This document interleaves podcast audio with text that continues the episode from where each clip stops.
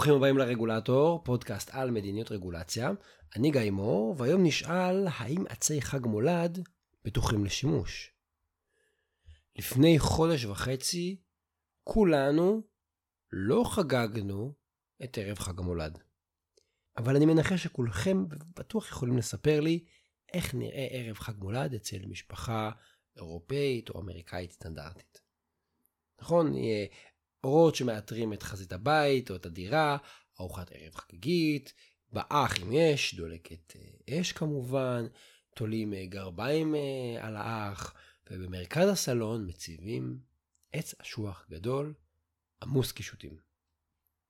ואם ראיתם עצי חג מולד בישראל, בטח שמתם לב שמדובר בגרסה לפעמים קצת עלובה או לא מרשימה, אולי זה בגלל שהפלסטיק לא מנצח עץ אמיתי, אולי זה בגלל שאנחנו מקבלים אה, שאריות.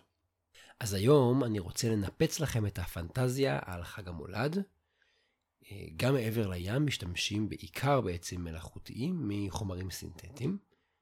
מסתבר שלפי נתונים עדכניים בארצות הברית יותר מ-80% מהמשפחות בוחרות בעץ מלאכותי מפלסטיק ולא בעץ אמיתי, מעץ, טימבר. אגב, בהערת צד יש פה שאלה סביבתית מעניינת, במה עדיף להשתמש, בעץ אמיתי שנכרת ביער, או בתחליף מפלסטיק. נשאיר את זה אולי לפרק אחר. אבל למה צרכנים בוחרים בחיקוי ולא בעץ אמיתי? סוג שיקול אחד הוא בטיחות.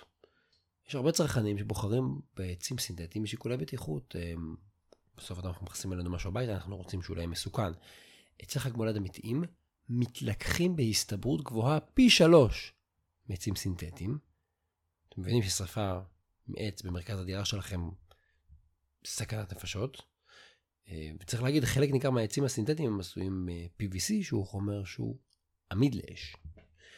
סיבה שנייה זה איכות. עצים סינתטיים מפלסטיק זה אולי נשמע פחות איכותי, כי הם לא מקוריים, נקרא לזה ככה, אבל בחלק מהתכונות הם מנצחים את העצים המקוריים. למשל העלים במרכאות כפולות של העצים מפלסטיק רכים יותר מעלים וממחטים של עצים אמיתיים. זה גם פחות מלכלך וכולי. אה, מסתבר שזה חשוב במיוחד למשפחות עם ילדים קטנים שהם משחקים עם העץ ונוגעים בו הרבה. אה, הם משיגים אגב את הגמישות, אם זה מעניין אתכם, באמצעות אה, הוספה של פטלטים ל-PVC. אבל נראה שהדבר המעניין פה זה שאלת ניהול הסיכונים. אם עצי חג מולד אמיתיים מתלקחים בהסתברות גבוהה פי שלוש מעצים סינתטיים, יש פה עניין מעניין של ניהול סיכונים ואולי גם של רגולציה.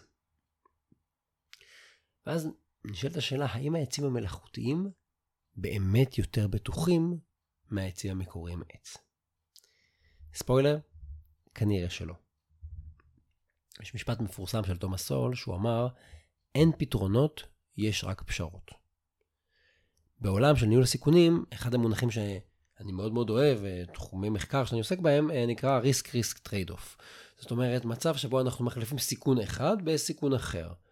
ולכן השאלה המרכזית היא, לא אם עשינו את העסקה הכי טובה שיש, או אם קיבלנו את ההחלטה הכי טובה, או בחרנו באפשרות הנכונה, כן, אפשרות נכונה, השאלה זה, האם הסיכון החדש והמציאות החדשה יותר טובים ביחס לסיכון המקורי? האם הפחתנו בסך הכל את הסיכונים?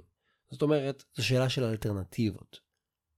אוקיי, נורא נחמד, נורא כללי, נורא תאורטי, איך זה קשור לעצי חג מולד? נכון? זה מה שאנחנו רוצים לחגוג היום. אז כמו שרמזתי בעדינות, ארגונים סביבתיים טוענים שבעצים המלאכותיים יש כימיקלים שיוצרים סיכונים סביבתיים ובטיחותיים, ואותם ארגונים מתכוונים בעיקר ל-PVC, אבל לא רק. תזכורת קטנה, כבר בפרק 10 של הפודקאסט, שדיברנו על הכבלים של אפל ולמה הם מתקלקלים כל כך מהר, למדנו שיש ארגונים סביבתיים שממש ממש לא אוהבים PVC. אם עוד לא האזנתם, אני ממליץ, זה אחד הפרקים המצליחים בכל הזמנים של, הפודקאסט, אבל נחזור לענייננו. אמ, הרגולטור הרלוונטי אה, לעניינים סביבתיים זה ה-EPA בארצות הברית, Environmental Protection Agency, הוא קבע בעבר שחשיפה רבה לפתלטים, חומר שהופך את העלים לרקים, עלולה ליצור סיכונים בריאותיים. בשנים האחרונות מספר מחקרים מצאו קשר בין חשיפה רבה לפתלטים לבין פגיעה בפוריות, למספר סוגי סרטן ולירידה ברמות הטוסטסטורון. אז מה אנחנו יכולים לעשות לגבי אותם פתלטים? אז אנחנו רואים שאפשר לעשות, ויש מה לעשות. בשנת 2017 הרשות לבטיחות מוצרים בארצות הברית, ה-SPSC, הטילה שורה של איסורים על שימוש בפתלטים בייצור של צעצועים לילדים קטנים.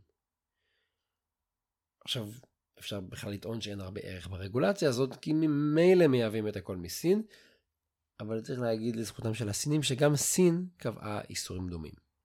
האם הסינים אוכפים את האיסורים האלה, זו שאלה אחרת. אבל האיסורים האלה, כולם מתייחסים רק לצעצועים. ובחג המולד אנחנו בהחלט מעניקים צעצועים לאהובים שלנו. אורזים אותם יפה במתנות ומניחים אותם מתחת לעץ, אבל כל הרגולציה הזאת מוגבלת רק לצעצועים שארוזים יפה מתחת לעץ, והיא לא חלה על העץ עצמו. אז אין רגולציה על הפטלטים שבעץ חג המולד שבמרכז הסלון. ומה לגבי ה-PVC? אז לגבי ה-PVC יש טענות בטיחותיות, בריאותיות נקרא לזה, וגם טענות סביבתיות. למשל, אחת הטענות הסביבתיות היא שאי אפשר למחזר PVC, ולכן עצים שעשויים מ-PVC יהפכו באופן בלתי נמנע לפסולת טהורה. וגם אם תשתמשו באותו עץ כמה שנים, בסוף בסוף הוא יהפוך להיות פסולת שלא ניתנת למחזור. אגב, כששורפים PVC, נפלטים לאוויר דיוקסינים שהם חומרים רעילים מאוד, זה מאוד מאוד לא סימפטי, אנחנו לא רוצים ללכת לשם. ובעבר ה-EPA קידם רגולציה שתגביל את ייצור המוצרים שמכילים PVC, או לחלפין, תגביל את כמות ה-PVC שמיוצרת. רק שבחודש מאי 2021, עמותה סביבתית בשם The Center for Biological Diversity הגישה תביעה נגד ה-EPA בטענה שצריך לסווג את ה-PVC כפסולת מסוכנת ולקבוע מגבלות מאוד מחמירות בנושא הזה, יותר מחמירות ממה שה-EPA תכנן לקבוע. התביעה הזאת, בפעם האחרונה שבדקתי, עדיין מתנהלת בבתי משפט, וזה עיכב מאוד את קביעת הרגולציה. אז עד עכשיו ראינו שהצם חג מולד, כמה שהם יפים וחגיגיים, ואולי חלקכם קצת מקנאים בנוצרים שנהנים מכל הטוב הזה. אמ, עצי חג מולד הם מקור לסיכונים, סיכוני בטיחות אש וסיכונים בריאותיים אמ, בטיחותיים וגם סיכונים סביבתיים פרופר, אבל הם לא כפופים בכלל לשום רגולציה. במחקר לקראת הפרק הזה נתקלתי בגוף מדהים. ההתאחדות האמריקאית לעצי חג מולד. כן, אני נשבע לכם, יש כזה ארגון, וההתאחדות האמריקאית לעצי חג מולד, כל כך כיף להגיד את זה, טוענת שכל יצ... היצרנים שחברים בארגון לא משתמשים ב-PVC. אז אולי באמת חלק מהסקטור הפסיק להשתמש ב-PVC, צריך לראות איזה אחוז, אגב זה מהסקטור, אבל שזה באמת נכון ונשמר לאורך זמן. אמ, זה כבר דבר משמח, אבל מה באמת המגמה העתידית? אה, בעשורים האחרונים אנחנו רואים ירידה בשימוש בחומרים מסוכנים, כמו עופרת או דיוקסינים במוצרי צריכה ובצעצועים. ברור שהחומרים האלה לא נעלמו לחלוטין, אבל יש פה איזושהי מגמה חיובית וברורה, ואנחנו צריכים לקוות ולדאוג שהיא נמשכת. מה שלא ברור, זה האם השינוי שאנחנו רואים בשוק של צמצום השימוש בחומרים מסוכנים, האם הוא נגרם בגלל האיסורים הרגולטוריים והאכיפה, או שהקטליזטור הוא לא הממשלה. הידע המדעי, המוטיבציות של החברות, וכמובן מודעות של הצרכנים, אולי זה מה שגורם למצב להשתנות. חשוב לזכור, דיברנו עד עכשיו על הסיכונים ועל הרגולציה ככלי לצמצם אותם, אבל מגבלות רגולטוריות לא רק מצמצמות את הסיכונים, זאת אומרת, הם לא ישפיעו רק על הרכב החומרים בתוך אותם עצי חג מולד סינתטיים, רגולציה גם משפיעה על המחירים של המוצרים, על מגוון המוצרים, על הזמינות שלהם, ומשפיעה בעצם על הבחירות של הצרכנים, מה לקנות. ולכן אחרי שאוספים את כל המידע על סיכוני בטיחות האש והסיכונים הבריאותיים והבטיחותיים והסביבתיים, יש שאלה גדולה שאנחנו צריכים להגיע אליה. לסכם את כל המידע ולהתמודד איתה. והשאלה היא כזו, מה עדיף? מה עדיף שאנשים יקנו ויציבו בסלון שלהם בחג?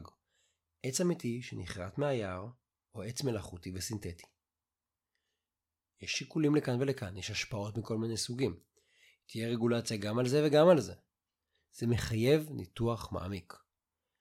אבל כל בחירה של הרגולטור תשפיע על הציבור, וההוראות שיגבילו חומרים כימיים עלולות אולי להוביל לייקור של אה, עצים סינתטיים, ואז לגרום לכריתה של יותר עצים אמיתיים.